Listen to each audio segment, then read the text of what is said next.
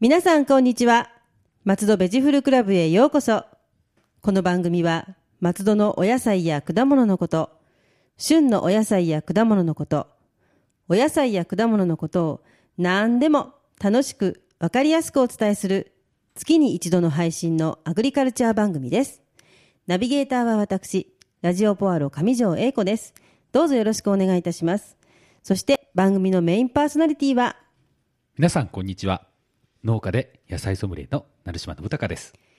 成島さん今日もよろしくお願いいたしますよろしくお願いいたしますはい今回は私はいすごく嬉しいことがありました、はい何地ですか域ええ地域情報誌パドに、はいラジオポアロの番組特に松戸ベジフルクラブにハマっているというお便りが掲載されていました、あこれ私もあのー拝見させていただき、ねもう本当に嬉しかったですね嬉しいですよね、はい本当に聞いていただいてありがとうございます本当にありがたかったです、はい、で本当にあのこの、えーベジフルクラブはですねあの、はいラジオポアロの番組の中でも一番ためになる番組なのでいやいやそんなことないですこれからもあの頑張っていきたいと思います成島さんにも頑張っていただきたいと思いますのであはいあの、はいやれやれる範囲で頑張りますはい、何卒よろしくお願いいよろたししくお願いいまたすしますぜひぜひ今後も聞いてくださいねお願いいたします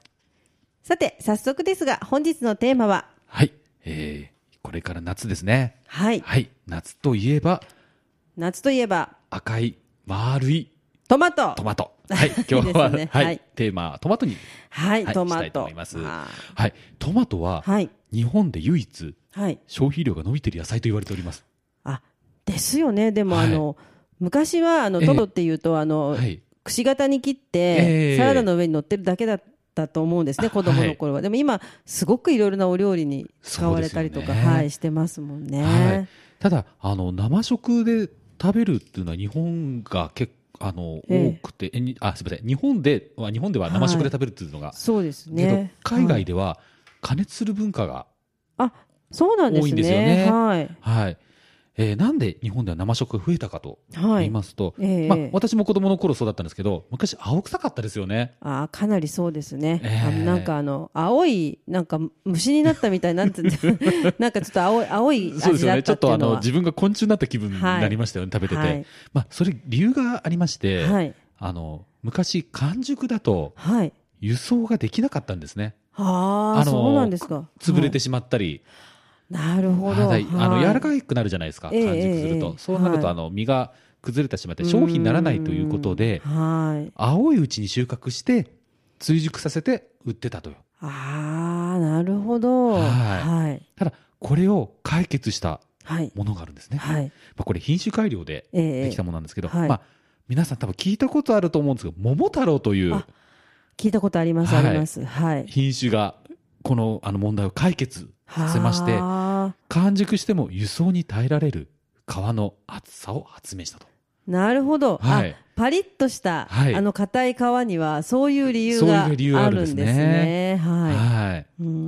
んあの、欧米ではあの加熱してあの食すると先ほど言いましたが、はい。あの多いのであの皮の柔らかいあの紅系って言うんですけどはい。もので全然問題なかったですね輸送しても、ええええただ日本ではその桃太郎のおかげで、はい。あのー生食が増えた、はい。でしかもこの桃太郎というのはあのピンク系なんですねちょっあとそう色でがすね淡いですよねはい。そうですね。あの最近よくあのスーパーとかで、はいあもしくは八百屋さんであの加熱用もしくは調理用トマトはい。というものがあの売られてるんですが、はい本。当に赤いですよね真っ赤というか。そうですね。真っ赤っかの、ありますね。そうですね。はい。はいただあの生食日本ではどちらかというとその薄いピンク系というものがうーんああなるほどね、はいそういう理由があったんですね。まあ、最近食べ方にもすごく、あのーい、ろいろ多様的なものがありまして、はい、最近ねピクルスあはい美味しいですね。美味しいですよね、は結構あの青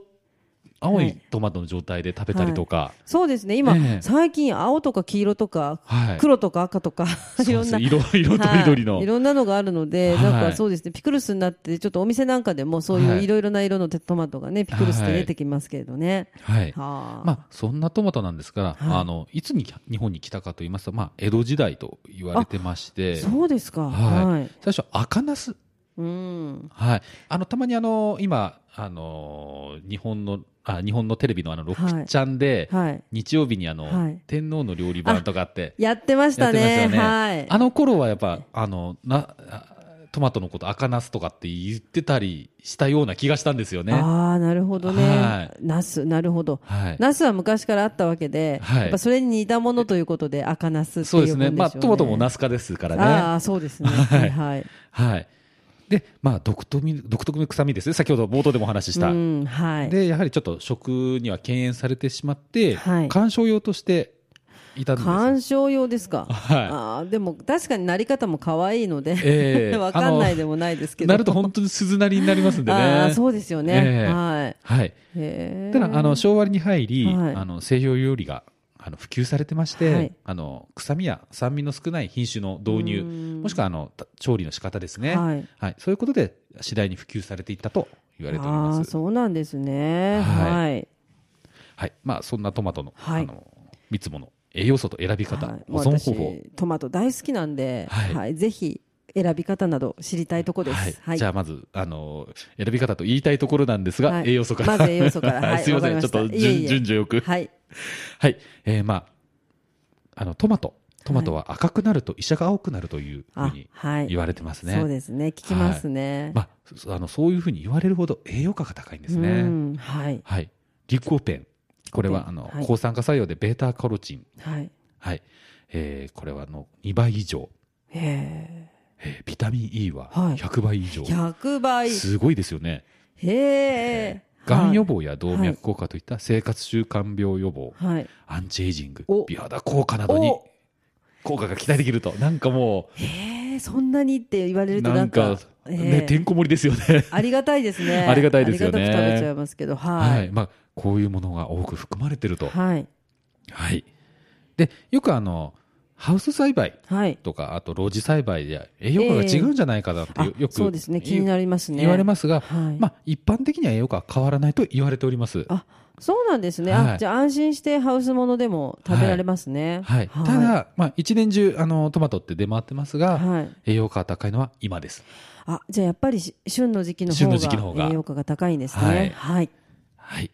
じゃあ、えーお待ちかねのはい選び方なんですが、はい、えーお願いします大きく4つはい選び方がありますね。はいまず一つ目なんですが、はいえーヘタ。ヘタを見て、はいはいあ緑色、うん、まああはいの基盤でないものですね、はいで、まあ、切り口が新鮮なものですね、はいはい、2つ目なんですが、はいヘタの近くがひび割れていないものですねあありますねピリピリっとビこリうビリって、ねなっちゃってるのはいああいうものはいは味が悪いものが多いのあで,、そうなんですねはいはいで3つ目なんですが、はいよくトマト選ぶとき色を見ませんかやっ見ぱます見ます濃いはい色を、どうしてもその赤い方に赤くて、はいえーつるっと赤いやつ なんて言うんでしょうねまあ、ええまあ、はいい行きたがるんですけど、あのーまあ、色もそうなんですが、はい重たいものを選んでほしいと、あやっぱり重みなんですね。そうなんですね。重いということは、いあのー果肉の中あのゼリー部分はいはがい多。く含まれてるんで、あじゃあみずみずしくて美味しいっていうことですよはいね。だ例えば、はい色があの赤くてはい軽いもの、はい色が淡くて重いものだったら、はい。色が淡くて重いものを選んでほしいと。ああなかなかいかない な。いかないです よね。なんで、はい今、一番理想は赤くて重たいものなんですそようでねす。よね。でまあ、はいあの悩んだ時、はいもう商品が2つしかないはい1個は色が赤くて軽いもうーのん1個は色が淡くて重たいものだったら、そうですね。 重たい方を選淡ぶやつ淡いはやつい選びます。はい、まあ、はい淡いやつじゃなくて重たいもので すねあ重淡くても重たいもの。重たはいいものはいはいはいわはいかりままあ、し理想は赤くて重たいものなんですけどはい、はいで4つ目なんですが、はいあの鼻尻って分かりますかねあのヘタの反対側ですねた。お尻の方おですね。尻の方ですねははいい、の節があの見えるんですが、はい。はい、これが綺麗に放射照放あすみません放射線状になっているものですあねあ。りますね白くさーっとこう、はい綺麗に綺麗になって見いえるるものやつがありますよね。はい、これがまああの順調に育ったという証で、ああ、なるほど。で、はい筋が多いものは、あのはい身がしっかり詰まっているもものが多いですね。じゃあ綺麗な赤ではい重たくて、放射線状にファッとこうい白いのが広がってるやつですね。はいはいで、ここでちょっとあのー余談なんですが、はいあのヘタのところにあの谷間がありますよね。ありますありますありますよねありますはいはい。谷間に沿って今度包丁を入れてもらいたいんですね。谷間に沿って、はいはいはい。はい。そうすると、ゼリー部分がはい。綺麗に収まるんですよ。え、そうなんですか。はい。ああ、知らなかった。あの、ちょうど壁っていうんですかね、ゼリーとゼリーを、ええあのー覆ってる壁そうなんですよ。あの、はい切るときに、はい。ザラッと、ドロッドとロッと全部出ちゃう出ちゃうんですよ、ね。もったいないじゃないですかあーそうなんですね。見た目は良くないんですが、そのゼリー部分をええきちんと食べたいという場合は、ああ、わかりました、はいあ。じゃあそこに沿って切れば流れ出ないんですね。流れる、まあ、たまにあのひねりくれたやつがいます けど、まあ、基本的に基は。本的には、はいあのその谷間の底のところに包丁を入れていただければ、ええああそうなんですね、ちょっと得した気分ですいつもあの包丁で切ってまな板の上のゼリー を後で乗せてみたいなことしてたんで、あなるほどなるほどわかりましたはいそうなんですねははいいはい、まあ、続きまして、えー保存方法のおはい話をしたいと思います、はい、えーまあえー熟したものと未熟なものではいお話ししたいと思います、はいえー熟したものは、はいえー冷蔵庫に、えービニール袋に入れてはい保存ですね、約4日間程度ぐらいはい持ちますね、でまあ、ちょっと未熟だなと思うものは、はいあの野菜室にビニール袋同じようにビニール袋に入れて2週間程度、あそうなんですねい未熟なものっていうのはやはりちょっと青い青いって青いいうっていうかかあまり、あの赤くなってないものですよねそうですね、まあ、色がちょっっとあの本当青い、青っぽいものですねとなるほどじあゃのあ逆にはいもうちょっと熟さしたいなと思ったらそうすればいいっていう感じそうでですすねかねあの、はいなる冷やしちゃうと追熟しなくなしづらくなるんでそうですか、はいじゃああまりその冷たくない温度の低くないところにはい入れるといいですねはいはいはいでまあ食べ方なんですが、はいまあ今日ねあの栄養素ではトマトすごいっていうことなんですがそうですねはいはいトマトに含まれているあのグルタミン酸はい美味しさですねはいグルタミン酸は、あの魚介肉類に含まれているうまみ成分とはい一緒になるとはい、うまみが格段にアップするそうです、あーやっぱりだから、はいイタリア人はすごいですねすごいですよ ねははい、ちなみにイタリアにトマトが入ってきたのは15世紀から16世紀って言われてるんですよね、はい意外と遅いんですよねいそうですねずーっと大昔からあったわけではないんですねはい、あの大航海時代に、ああそうなんではすい、か、アメリカ大陸、あの原産地は南米なので、トマトは、はい、はいはい、そうなんですねなんか昔からね食べてる感じ感じがしますけどね、なと思いましたが意外とあの近世はいですね、中世終わりから近世にかけてはい、入ってきて、そこからあんだけ文化が広がったんですね。そうですねすごいですねはいはいであの加熱したトマトとはいオリーブオイルを一緒に摂取すると、はいえー先ほど挙げたリコペンですね、あのはい抗酸化作用の、はいリコペンの吸収が高まるそうです。あじゃあもうもういいとこだらけですねもうオリーブオイルで、はいあのイタリアのイタリアン的な、ええトマトパスタなんかね作るときははいすごい、じゃあ栄養価にもすごくかなってるということですよはい、なんで、ね。まあ、イタリア人は情熱的なんでしょうね。ですね。はい何ですかち そうょなっんでとしょうか、 すいません、あの、私の妄想でした。あでもなんかでもそうですよねあの、はい体元気な、そうですね。ね、方が多い気がしますよね。ねなるほどはい。はい、はい。はいあとですね、あの、湯むきしたトマトに、はいあの、フルーツリキュールをかけると、あーなんかあの甘みが増して、美味しそう、はいやったことないけどなんか美味しそうですねデザートになるんですね。はいあそうなんです。ちょっとここで、湯むきで、はい私保存方法でもう一つ、あの、思い出したことがありまして、はい、あの、丸ごと冷凍という、えトマトをですか、はい。まあ、これはもう完全に生で食べるんじゃなくて、調理目的で、あできるんですね、はい。丸ごと、そのまんま丸ごと、えー、あそうなんですかははいいはいそうすると、あの、自然解凍した時に、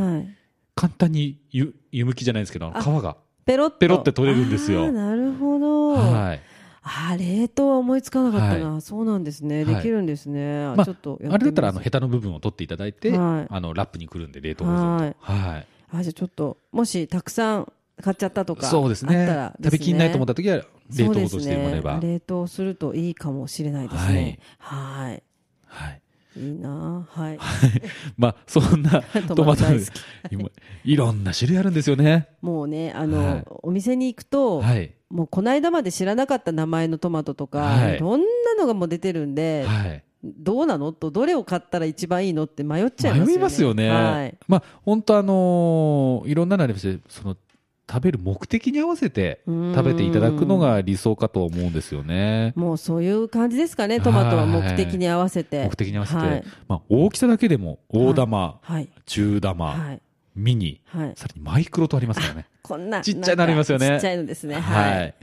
ね、大きさも様々であれば、あと、はい糖度の高いフルーツトマト。あもう人気ですね、この人気フでルーツすよねトマトはあの女子が女子が好きすごいですね、すごいですよねフルーツトマトは。はい、はい。あと、まあ、加熱用のものですね。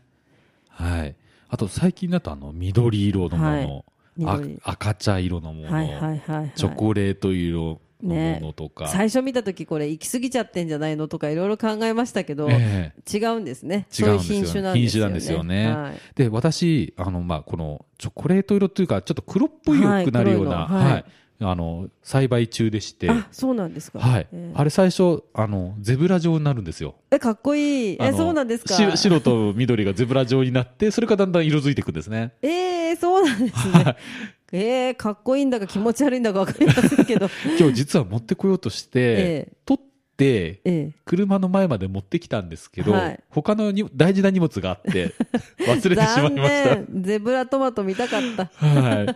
い。でもそうですねいろんな形にいろんな色になってからはいチョコレート色というか黒っぽくな黒るっぽくなったり。あーはい。すごいですよね本当に、えーはいああと、まあ、変わり種としましては、はいなんか2013年、はい2年前ですね、はいアントシアニンを含むはいブルートマトというものが、ブルーブルー、まあ、でも私、これちょっと写真を見たんですが、ブルーというよりはちょっと紫かなっていう、あーあ、はいなるほどなるほどええなんかバラの花みたいですねこのあれがバラの種類みたいですねそ黒うですね黒かったりブルーだったりとか、でもまあ基本はちょっと赤っぽい赤っ中ぽいのってこえとえですよね、はいい、やアントシアニンって目にいいやつですよねそうですねあだからブルーがブルーなんですかブねルーなんですかね。はいはいなるほどはいまあ本当にトマト、なんかすごい、えっ、と、も桃太郎っていう名前がつくだけでも、はい何百種類、えー、そんなにあるんですね、はい、ハウス桃太郎とかいろいろあるんですよね。 なんかちょっとラッパーみたいな感じやっぱ。あでもすと、ごい、はい、あと昔、あのーその、お尻のとんがったものを、そうなんですよ私とんがったものが美味しかったっていう記憶があって、はいとんがったものを探し続けてるんですけど、はい、あれファァーストっていう、はいあの種類なんですけど、ええあれは結構あの名古屋とか、まあ、愛知県周辺に多いですねあれを作ってるところああそうなんですか、はいじゃあそっち側に行った方があるんですねはい、ただやっぱり、ええおあのー農家的な話になると桃太郎の方がお金になると、あーあーなるほどなるほ どそうあの本当にねどこで何何ていう種類だったのかわからないんですけども、はいもうとにかくトマトらしい味がして、ええすごく美味しかったんですよあの、はいただ甘いだけじゃなく、はい本当にトマトの味が濃いっていう、ええなんかトマトだったんで、はい、そのとんがったトマトすごい探し回ってるんですけどじゃあ、はいあっちの方ですねあっちの方で、はいあの作られてると言われておりますねな。るほどははいい、はい、であの松戸でもはいトマトは作られてまして、はいまあ、結構あの直売向けの方なんていうのはいろいろあのやられてるんですがはいトマト専門でやられてる方っていうのも、ははいいこれあの私成島個人が知ってる範囲内でお話しするんですが、ええあのトマト専業でやってる方であの秋山はい秋山地区ですね、はいちょうどあの国道何号線になるんですかねちょっと400あ何号線はでいすかはね。いはいありますね、はい、ええでのあの秋山駅近くに田畑農園という直売所があるんですが、はそこのあのトマト、はいはい、それとあと上敷、はい上敷地区でえー4軒、うーんははいいはいねまあ、大体この辺の方々はあの市内の直売所だったりスーパーだったり、はい、レストランに卸しているそうですあそうなんですねはいはいあとむつみの方でも、はいあの高橋農園という方がいらっしゃいましてこちらの方は市場向けらしいんですね、そうなんですね、はいじゃあもうあのついでに作ってるんじゃなくてもう本当にトマもうト本当トマト専門で専業はいあそうだったんですね、はい、トマトのついでに他の野菜を作ってるという感じですね。なるほどなるほどたまに直売所であの誰々さんのみたいなところにトマトもあるのは見るんですけども、はい、あ結構いらっしゃるんですねは、はいでトマトも大変なんですよ、大変なんですねはい、やはりあの専業の方っていうのはハウスはいでやられるんで、ええもう暑いああそっか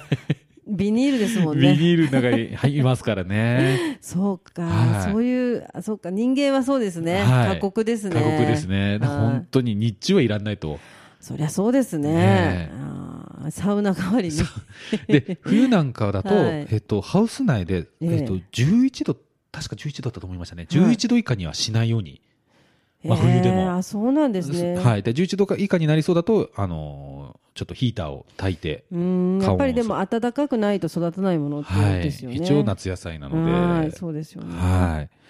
まあ、でもなんか私の知らないところで多分トマトの専業の方がいるはいかもしれないですね、やはり松戸も広いのでそうですよね。はい、はいなんかよく見かけ、最近その、見かける気がしますね。あの、スーパーの地場野菜コーナーとかでも、トマはトいすごい見かける気がしますけれども、うちも植えてますけど ね。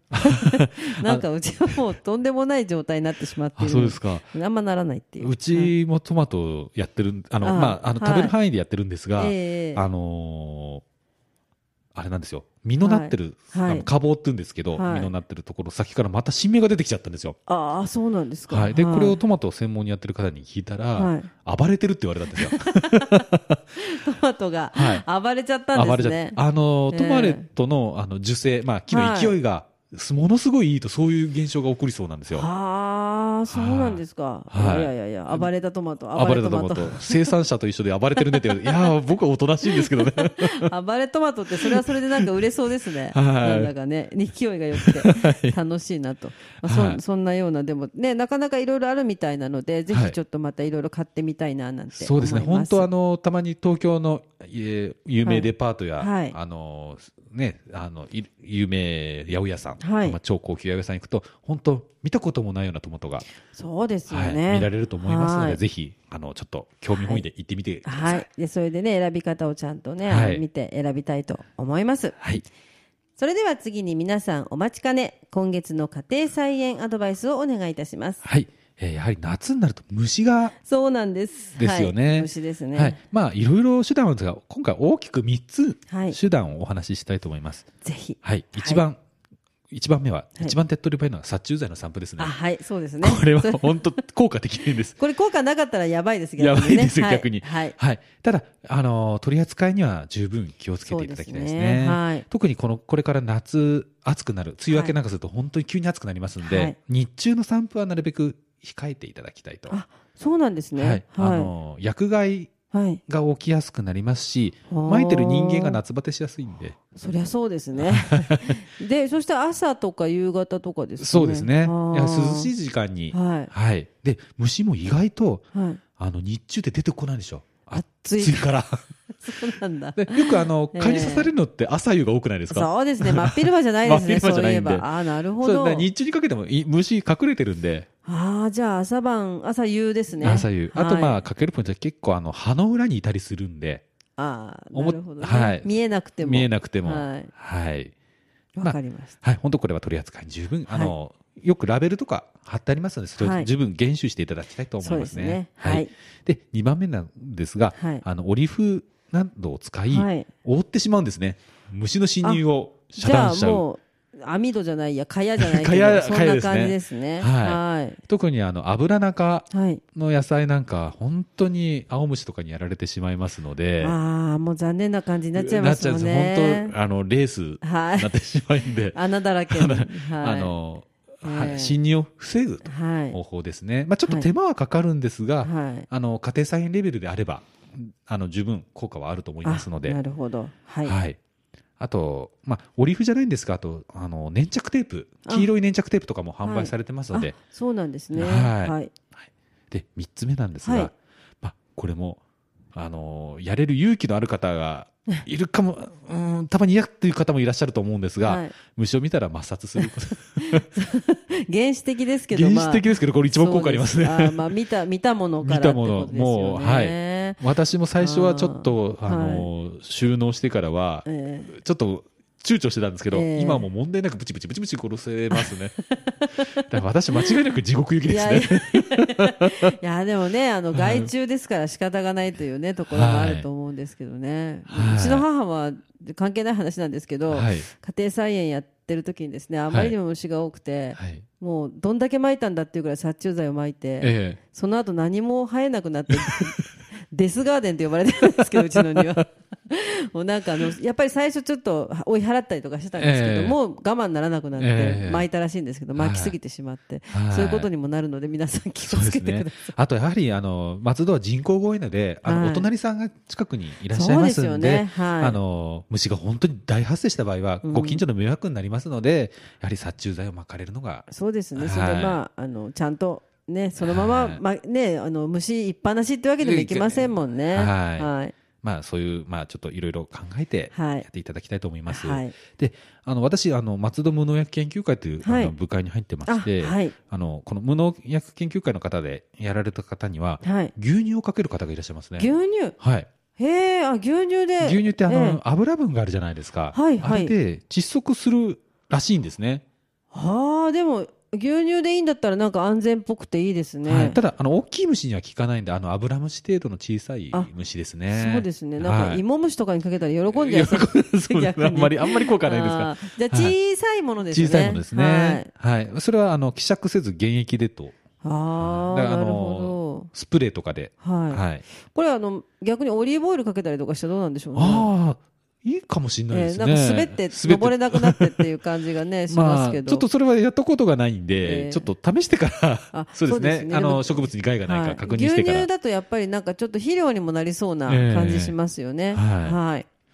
はいで、まあ、虫なんですが、まあ、はい気をつけてもらいたい虫というもので、はい代表的なものを4つ、はいまずアブラムシですアブね。ラムシこれはもう本当見たらすぐもう水をで洗い流したりとか本当除去あー水でも、まあ、じゃーっと流しちゃえば、はいあのアブラムシは本当に、えっと野菜はにいちょっと本当にウイルス病をはい媒介するので、はいもう本当見たら抹殺してほしいですはね。いじゃあ抹殺で、はいアブラムシ抹殺で、はいでまあ、テントウムシをどこかから連れてきて、はいテントウムシに食べさせてあテントウムシ天敵なんですねそうなんですよあテントウムシ可愛いやつなんですよ。はあじゃあちょっとテントウムシを飼っといて、はいアブラムシのところに、い、もうそこにもうずっといさせてあげれば美味しいし、みたいな感じですね、はい、なるほど。はい。続きまして青虫ですね青虫。あもうこれはもう本当レースになってしまいますんあで、ーもう可愛いっちゃ可愛いんですけどね、はいあの姿は。は、はいい。もう私は見たらすぐ潰してま すねああ、 そうなんですね。ははいい。はい、えー次にヨトウムシというあのガの幼虫なんですがヨトウムシ。ヨトウムシ、はいこれ名の通り夜に活動するんですよあーなんか、なんかちょっと幻想的な名前だなと思った ら、ヨトウムシ、なるほヨトウど。ムシはい。はい夜に本当出てきてあうのんちょっと食害をするとああ、じゃあ、ガーってこと、毛虫ですね。毛虫で毛はないん虫ですでか、ね。はない毛はないですねつるっとしてるんですか。つるっとしててああの我々農家の間では、はいあの夜に活動的になる、はいあの同業者のことをヨトウムシと言います ーあいつはヨトウあムいシつはだヨからっトウてムシだからって今度使お う。あ、そうなんですね。ええじゃあ夜夜ですね。夜、はい夜にしててきて要注意ってことですよね。はいあとた。またこれ真食い虫というこれもガの幼虫なんですが、はいまあ、これはあの芯を食べてしまう芯食べちゃったら大変ですね。もう枯れちゃいますんでもう何にもね、なくなっちゃいますね。はあ、はいじゃあこの4つはちょっと気をつけていただきたいと要注意ってこと幼です虫ね。でね幼,、ははいい幼虫なだけに幼虫なだけに ちょっとちょっとダジャレ入りましたが、はいじゃあ皆さん気をつけて駆除していただけたらと思いますはいでは、えっとアジサアジサイネギですね、はいえ今っ月とのはいあのはい成島さんがメインで作られているアジサイネギ情報をお願いいたし ますはいえー、アジサイネギなんですが、はいあのなかなか買えないといういろんなおお客様のそうなん はでい、す申し訳ございま美味しせいんだけどはいははい、い、一応あの北部市場南部市場にアジサイネギが行ってるんですが、はいはい、どこでどういって行ってしまってるんだか、あの、あと黒門屋ですね、あはの本土寺の参道にある黒門屋さんで私はこの間買いましああたりがとうございます、はいでも手軽に食べることができるんですねはいまあ、あの市内でアジサイネギを使っていただいている飲食店で結構最近増えてそうですよはいねはいただ私の知る限り第1号店がはい松戸新田にあります、は源平うどんさんあ昔からあるおうどん屋さんですね。はいはい。こちらの、あのー大将大将っていうんですか、まあ、あの社長様が、はい。あの私がこのアジサイネギを普及させたいっていうことを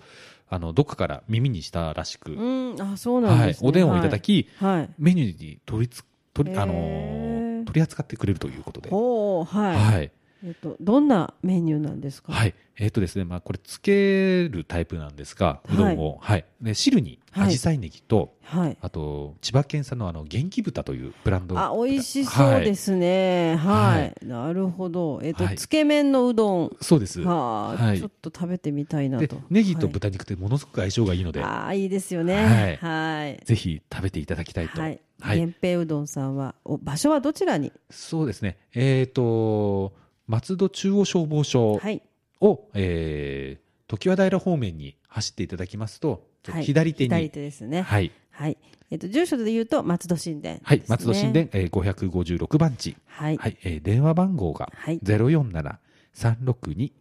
362-0522、えー、047-362-0522になります。はい。ぜひ皆さん、まずは食べてみたいという方、はい。源平うどんさんに行ってみてください。はい、お願いいたします。松戸ベジフルクラブでは皆様のお便りをお待ちしております松戸のお野菜のことお野菜のいろいろな疑問おいしいフルーツの見分け方など聞いてみたいこと何でもお便りメールでお寄せください農家で野菜ソムリエの成島さんが何でもお答えしますはい、えー農家で野菜ソムリエの、えー、成島が野菜のこと、果物のこと、何でもお答えいたします。お便り宛先は郵便番号271-0092千葉県松戸市松戸1306鈴木ビル3階 FM 松戸松戸ベジフルクラブ係またメールアドレスは野菜アットマーク FM 松戸 .com ですポッドキャストや iTunes でお聞きの皆さん、インターネットでラジオポアロと検索していただければ、一番上にラジオポアロ公式ページが出ます。番組では伝えきれなかったこぼれ話なども掲載していますので、ぜひ一度見に来てくださいね。ラジオポアロの Facebook ページもあります。どうぞ皆さん、いいね押してくださいね。Facebook 以外にもミクシーページ、Twitter などもありますので、どしどしご意見をお寄せください。成島さん、はい来月ははい、来月は実はこの放送が始まってはい1周年となります。あ、おめでとうございます。ありがとうございます一周年です。はい。はい。で、1周年記念としまして、はい。あの、新松戸のはいあのフレンチの、あの、田島亭のシェフが、はい。あの、特別ゲストということで、素晴らしい、はいあの、田島亭シェフ、田島和夫さんがですね、はい特別スペシャルゲストとしてそうで、お越しいただけることになりました。はいはい。そこで松戸の野菜のはい調理方法なんかを、ねえはいはいお話ししたいただきたいと思っております。はい。非常に楽しみです。はいでは、来月もよろしくお願いいたします。。よろしくお願いいたしますす。松戸ベジフルクラブでした。また次回もお楽しみに。ラジオポアド。